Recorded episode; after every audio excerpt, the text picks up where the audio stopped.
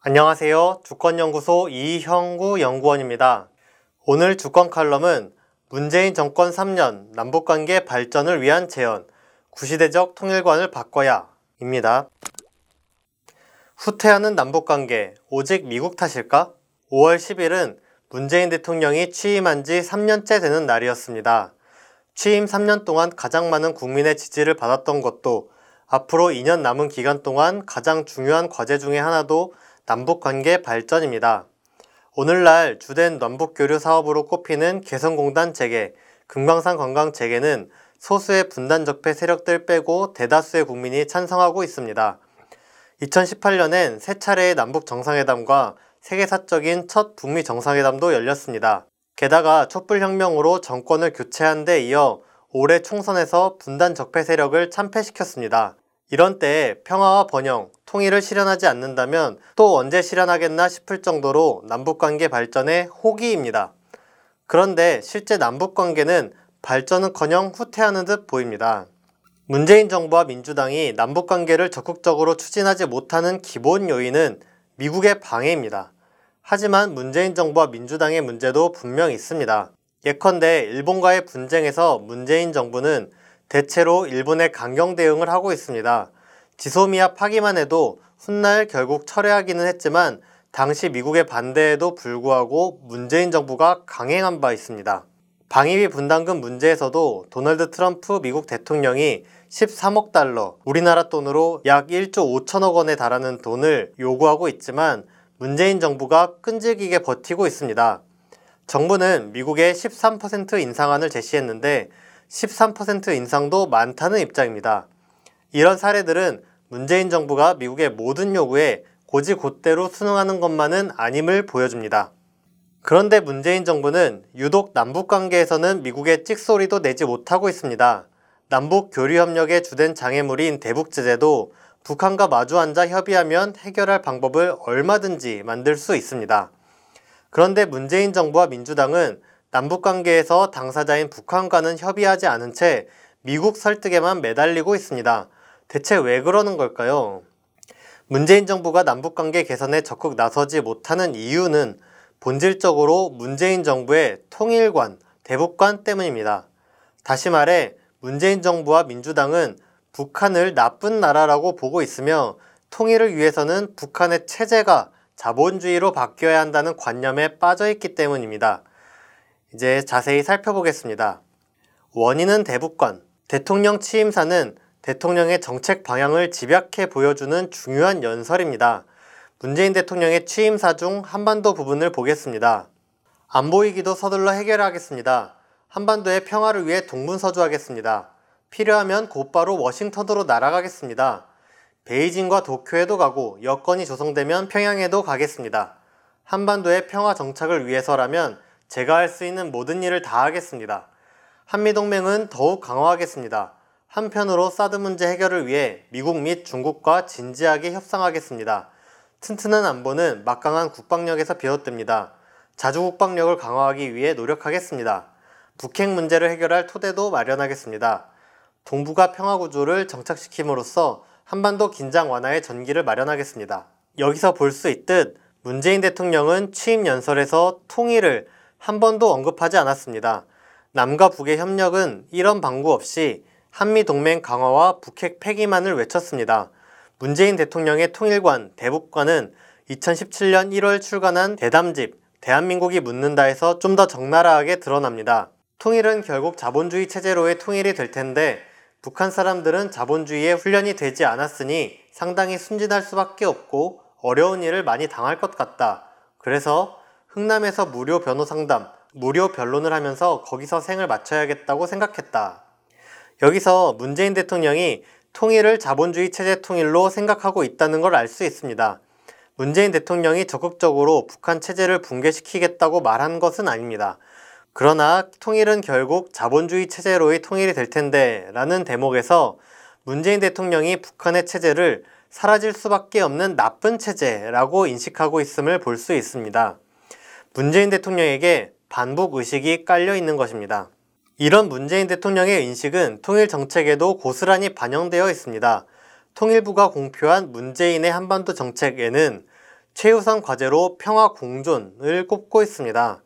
문재인 정부의 통일 정책은 통일이 아니라 공존인 것입니다. 문재인의 한반도 정책에 평화 공존은 그 자체가 평화 통일로 나아가는 과정이라고 덧붙여 놓긴 했지만 공존과 통일은 엄연히 다릅니다. 지금도 한국과 북한은 공존하고 있죠. 한국과 중국도 평화 공존을 할 수는 있지만 그렇다고 통일을 추진하는 것은 아닙니다. 평화 공존론은 사실상 흡수 통일론입니다. 2014년에는 김무성 당시 새누리당 의원도 공존 통일을 주장했습니다. 보수 지식인 박성조 교수도 평화 공존론을 주장하며 한국의 통일은 동족주의에서 벗어나 북한과 자유의 가치를 공유하는 것을 토대로 이루어져야 한다고 말하기도 했습니다. 문재인 정부의 평화 공존론도 보수 세력의 평화 공존론과 같습니다. 통일을 하려면 결국 북한이 자본주의 체제로 바뀌어야 한다고 보는 것입니다. 문재인 정부가 이런 관점에 있으니 남북 관계도 자본주의 맹주인 미국의 승인과 허락 하에 추진하려고 드는 것입니다. 문재인 대통령이 2017년 8월 미국 상하원 의원들에게 개성공단과 금강산관광이 북한 내 자본주의 경제를 확산시키는 역할을 했다. 라며 개성공단과 금강산 관광 재개를 설득한 것도 이 때문입니다. 김대중 대통령의 경우 그러나 남과 북은 70년 넘는 세월 동안 체제 대결을 통한 통일을 실현하지 못했습니다. 통일은 민족을 체제보다 앞세워야 실현할 수 있습니다. 2000년에 첫 남북 정상회담을 성공시킨 김대중 전 대통령의 경우 스스로 반공주의자라고 밝혔지만 남북이 한민족으로서 반드시 통일을 이뤄야 한다고 여겼습니다. 민족을 체제보다 우위로 본 것입니다. 김대중 전 대통령은 대통령 취임 연설에서 냉전적 남북관계는 하루빨리 청산되어야 합니다. 1300여 년간 통일을 유지해온 우리 조상들에 대해서도 한없는 죄책감을 금할 길이 없습니다. 남북 문제 해결의 길은 이미 열려 있습니다. 남북 간의 화해와 교류 협력과 불가침, 이것을 그대로 실천만 하면 남북 문제를 성공적으로 해결하고 통일의 대로를 열어나갈 수 있습니다. 라고 말했습니다. 김대중 전 대통령이 체제보다는 민족과 통일을 중요하게 보고 있다는 것을 볼 수 있습니다. 체제를 민족보다 우위로 본다면 어느 한쪽의 체제가 붕괴해야 통일을 실현할 수 있다는 결론에 빠집니다. 그러나 민족을 체제보다 우위로 본다면 체제가 다르다고 해서 통일을 포기하지 않게 됩니다. 대신 남과 북이 체제가 다른 상황에서 어떻게 통일을 할지 방안을 마련하게 되겠죠. 그래서 김대중 전 대통령은 김정일 국방위원장과 6.15 공동선언 제2항에서 사실상 서로의 체제를 인정하는 토대에서 통일을 추진해 나가자는 합의에 이를 수 있었습니다. 김대중 전 대통령은 대통령 퇴임 후인 2006년에도 제1단계의 남북연합은 언제든지 할 수 있다 남북연합체제는 1민족 2독립정부 제도이다. 남북은 남북 정상회담, 남북 장관급 회담, 남북 국회회담 등을 가질 수 있으며 모든 안건을 만장일치로 처리함으로써 남북 어느 쪽도 불안을 가질 필요가 없게 될 것이다. 그렇게 남북연합을 10년이고 20년 한 후에 남북연방제나 완전 통일로 들어갈 수 있다. 라며 체제가 다른 상황에서 어떻게 통일을 추진할 것인지를 연구하고 국민에게 알려나갔습니다. 문재인 대통령은 반복의식이 강해 체제 통일이 되어야 민족 통일이 가능하다는 태도이지만 김대중 전 대통령은 체제가 다르더라도 같은 민족이기 때문에 통일해야 한다는 태도를 보였습니다. 이것이 미국의 반대를 뚫고 6.15 공동선언을 합의해낸 김대중 전 대통령과 미국의 방해에 꼼짝 못하는 문재인 정부의 차이입니다. 민주당의 경우 그렇다면 더불어민주당은 어떨까요? 민주당은 문재인 대통령과 별반 다르지 않습니다. 얼마 전까지 민주당 원내대표를 한 이인영 의원은 2018년 한반도 정책 세미나에서 1단계는 남북의 교류 협력과 투자의 증대, 2단계는 산업과 자원의 연합, 3단계는 시장과 화폐의 교류 통합, 4단계는 재정과 정치의 점진 통일이라며 통일 구상을 밝혔습니다. 점진적인 통일은 산업과 시장의 통합 이후에나 일어날 일로 보고 있는 것이죠. 이인영 전 원내대표는 자본주의 체제 통일을 염두하고 있는 것입니다. 이인영 전 원내대표는 2018년 3월에 한 강연에서 김정일 국방위원장 서거 후에 김정은 국무위원장 시대가 열려 통일이 멀어지겠다는 생각이 들었다고 말하기도 했습니다. 2019년 10월 시사저널과의 인터뷰에서도 빠른 통일의 길은 없어 보입니다. 대신 긴 평화의 시간이 흐를 것입니다. 라며 기존 입장을 되풀이했습니다. 시사저널 인터뷰의 경우 2018년 판문점 정상회담과 9월 평양 정상회담 이후에 이뤄진 것입니다. 연이은 남북 정상회담을 통해 국민 속에선 통일에 대한 긍정적인 인식이 부쩍 커졌는데 이인영 전 원내대표는 국민과는 반대로 통일이 더 멀어졌다고 본 것입니다. 이인영 전 원내대표가 국민과 반대로 통일이 멀어졌다고 생각한 이유는 남북 통일을 남북의 화해와 관계 개선으로 이루어지는 것이 아니라 북한 체제가 붕괴해야 이루어지는 것이라고 여기기 때문입니다. 이인영 전 원내대표의 사고방식에서는 김정은 국무위원장이 국정을 안정적으로 운영할수록 북한의 체제 붕괴는 요원해지고 그만큼 통일도 멀어지는 것이죠. 이인영 전 원내대표가 북한 체제 붕괴를 구상한 탓에 박근혜 정권의 반복 통일 정책에도 동조한 바 있습니다. 박근혜는 2014년 가진 통일 정책을 발표했는데요. 남북 관계를 개선하려던 것은 아니었고 북한 정권을 붕괴시키겠다는 극도의 반복 대결 정책을 편 것입니다. 박근혜 정권은 이 반복 정책의 하나로 통일지성 원탁회의라는 것을 추진했었죠. 이 통일지성 원탁회의란 게 특수통일을 준비하는 기관쯤으로 볼 수 있습니다. 박근혜는 실제로 이 통일지성 원탁회의 구상을 통일준비위원회를 꾸림으로써 현실화했는데요. 이 통일준비위는 내부에 흡수통일준비팀을 꾸렸다는 의혹이 나와 시민사회의 지탄을 받았습니다. 그런데 이인영 전 원내대표는 통일부가 추진하고 있는 통일지성 원탁회의는 바람직하다, 즉각 시행해야 할 일이라며 적극 지지했습니다. 이인영 전 원내대표는 흡수통일준비팀 논란을 겪은 통일준비위에 대해서도 제가 통일준비위원회에 대해서 굉장히 지지했던 사람이라며 더 광범위하고 대중적인 활동을 주문하기도 했습니다. 이인영 전 원내대표가 박근혜 정권의 통일 방안에 동조한 이유는 북한 체제는 옳지 않고 변화해야 한다는 반복 의식을 갖고 있기 때문입니다. 문재인 정부와 민주당의 대북관, 돈은 피보다 진하다?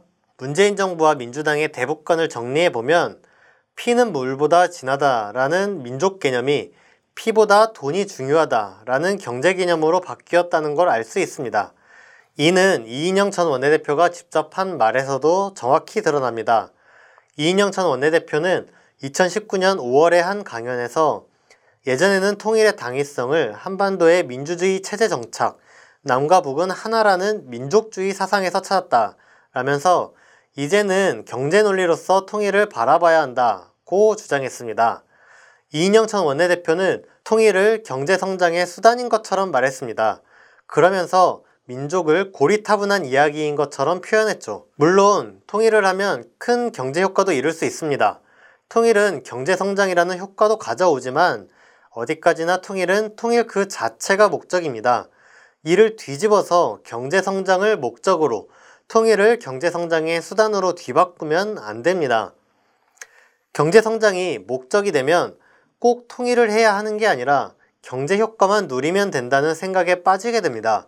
그러면 통일의 필요성은 점점 옅어지고 통일 정책도 평화 통일이 평화 공존으로 평화 공존이 이웃 국가로 바뀌게 되는 것입니다. 그래서 통일 자체를 목적으로 만들어주는 민족 우선의 관점이 필요합니다. 민족은 돈이나 경제 등의 다른 가치로 대체할 수 없습니다. 그러나 이인영 전 원내대표와 같이 민족의 구시대적 가치라는 인식이 확산하고 있어 우려스럽습니다. 2007년에는 대표적인 문인단체인 민족문학작가회의가 논란 끝에 한국작가회의로 명칭을 바꾼 일이 있었습니다. 당시 도종환 한국작가회의 사무총장은 명칭 변경에 대해 근본을 지키되 새 시대에 맞게 창조적으로 쇄신하라는 법고 창신의 요구라고 말하기도 했습니다. 민족이란 개념이 새 시대에 맞지 않는다는 말입니다. 하지만 민족은 오늘날 시대적 가치에 더없이 부합합니다.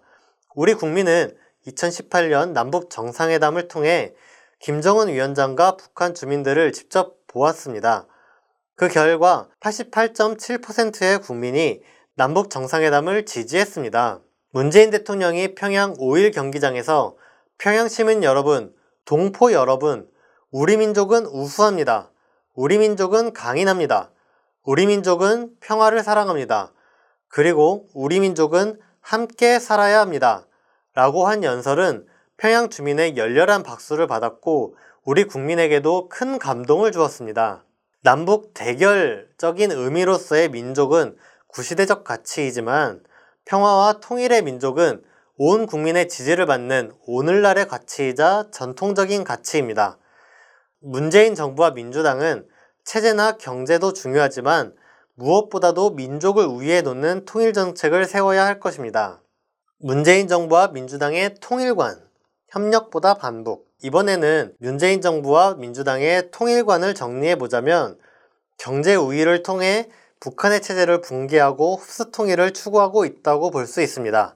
이런 정책은 미래통합당과도 별다른 점이 없습니다.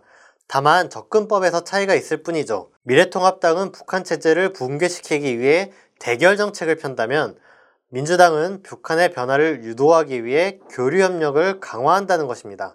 통일을 실현하기 위해서는 북한과의 교류 협력이 물론 필요합니다.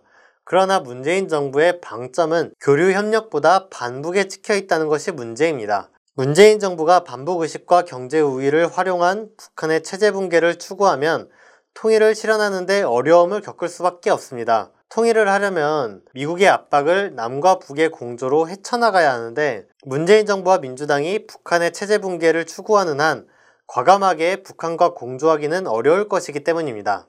국민이 열세다. 문재인 정부와 민주당은 이제 국회에서도 절반을 훌쩍 넘는 의석을 차지하게 되었습니다. 한국갤럽이 5월 8일에 발표한 여론조사 결과에 따르면 문재인 대통령 국정 지지도는 71%이고 민주당의 지지율은 46%에 달했습니다. 적폐 방해에 굴하지 말고 국민의 요구를 실현하라는 기대의 표현입니다. 문재인 정부와 민주당은 국민의 명령을 무겁게 받아들이고 남북관계 개선에 적극 나서야 할 것입니다. 한편 남북관계 개선과 통일의 열쇠는 국민의 손에 쥐어져 있습니다. 문재인 정부와 민주당이 알아서 국민의 요구를 해결해 주지는 않습니다. 다만 미래통합당은 국민의 뜻에 거스르려는 적폐이기 때문에 청산의 대상이라면 문재인 정부와 민주당은 국민이 견인하고 압박해 이끌어야 할 대상입니다. 남북 관계도 문재인 정부와 민주당이 알아서 해결해 주지는 못합니다. 문재인 정부와 민주당은 국민의 높은 지지를 받지만 앞서 살펴본 대북관, 통일관의 한계로 미국의 방해를 뿌리치기에 어려움을 겪을 것입니다. 남북관계 발전을 실현하기 위해서는 국민의 힘이 필요합니다. 2016년 탄핵 촛불이 타오른 이후 한국 정치는 국민이 주도했습니다. 민주당이 180석을 확보한 이번 총선도 지금은 민주당의 시대라는 것이 아니라 바로 국민주권 시대임을 의미합니다. 우리 손으로 한반도의 평화와 번영, 통일을 실현해 나갑시다. 오늘 주권 칼럼은 여기까지 하겠습니다. 감사합니다.